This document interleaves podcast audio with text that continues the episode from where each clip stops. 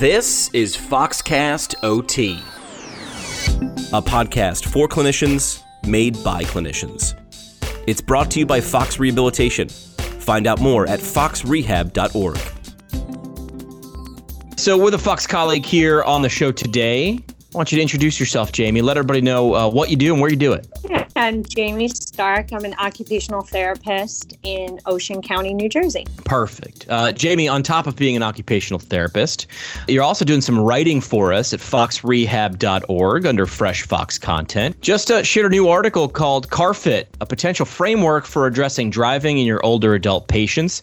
Why'd you decide to, to, to cover this topic? What about it really drew you in? Well, you know, I had been CarFit certified in graduate school. I had a patient uh, several years ago who wanted me to take a deeper look at her driving. And I thought that I had a handle on that when I evaled her and did all the eval stuff. Right. But it turns out those materials ended up being extremely useful and kind of t- taking a closer look and a deeper dive into all the tiny little things that go into operating a vehicle. So I dusted those off and here we are. We'll start with a stat a stat you added in your article, which really opened my eyes, was by 2030, there'll be more than 58 million older adults over 65. That's great having so many older adults. Many of them will still be driving, and CarFit seems to fit right in with what you were just talking about, which is making the car fit the individual. So let's start really, really big. How do you describe what CarFit is to another occupational therapist? So it's not even an OT specific thing. Anybody can get CarFit certified. It's a free educational program collaboration between AAA, the AOTA, AARP, and the American Society of Aging. That is a mouthful. It's a lot of letters. And I like they it. all they're all working together to make driving safe and comfortable for older adults, just kind of ensuring that they are properly fit in their vehicle and that they have just whatever materials like community resources or adaptive equipment could make it easier for them or safer. I love that. All those organizations, yeah, a lot of letters going on there and we joke, but it sounds like it's it's really the, the perfect meeting point for all those organizations, really focused around the older adult and making sure that they're driving safe and then that car is adapted to them and not the other way around. So let's go through uh, what's included in the car fit check. It seems pretty thorough. Let's let's go through some of those points. It looks daunting, but it takes like 20 minutes to perform a car fit check. So that's a really easy thing to kind of sneak into a treatment session with a patient. They go through 11 different things. You're readjusting their teaching them how to readjust their car should they not be the only driver in it. You are making sure they can get their seatbelt on and off and that they're properly positioning it. You're working on their steering wheel tilt, their distance from the airbag and where their their headrest is to ensure that they can have proper line of sight over the steering wheel and they can see their dashboard controls. Um, making sure they're far enough away from the steering wheel should God forbid, the airbag deploy, that they can easily and safely go from gas to brake, that they have the range of motion, strength, and coordination to kind of go back and forth between the pedals. And I think the most time consuming part of it is adjusting their mirrors to eliminate blind spots, which I have it down pretty pat. I can basically eliminate blind spots in any car, which is pretty, pretty clutch. Um, because we just want to make them safer, you know, when they're merging or changing lanes.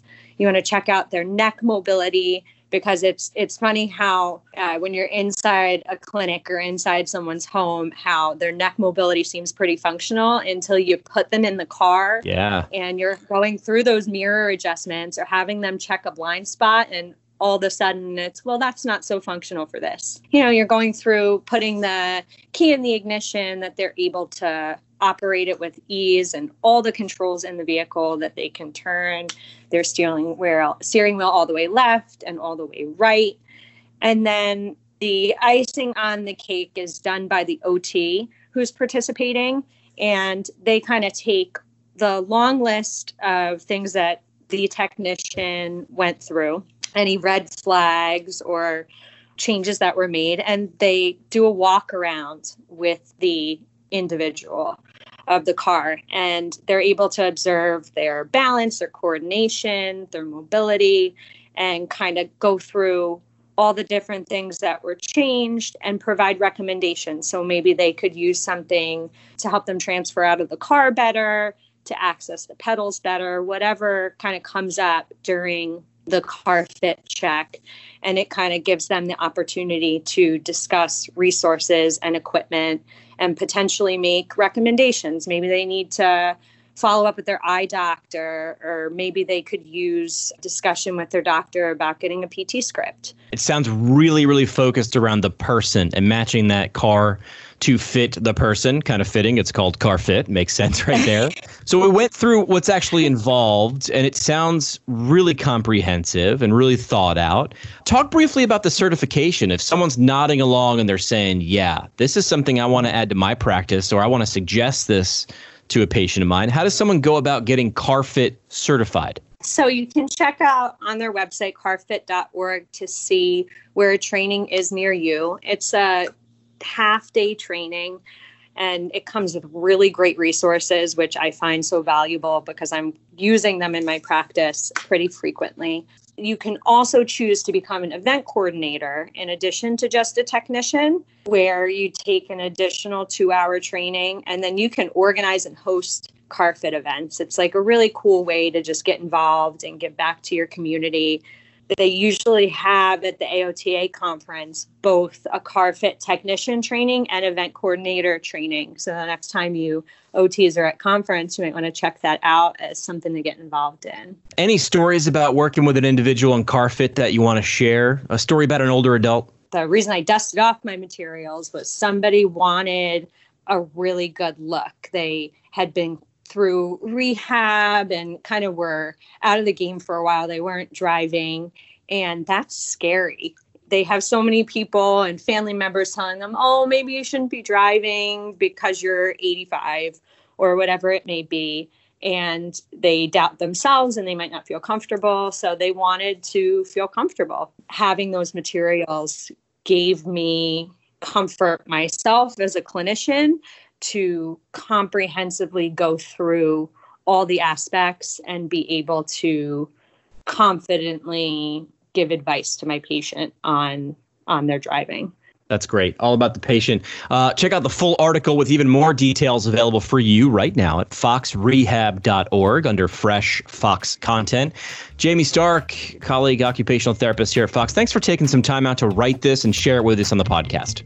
Anytime. Thanks for listening to Foxcast OT, a clinically excellent podcast. It's brought to you by Fox Rehabilitation.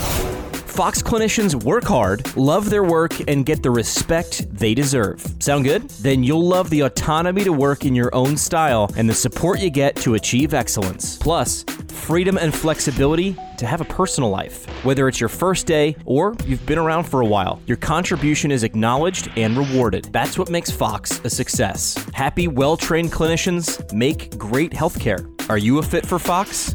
Find out now at foxrehab.org.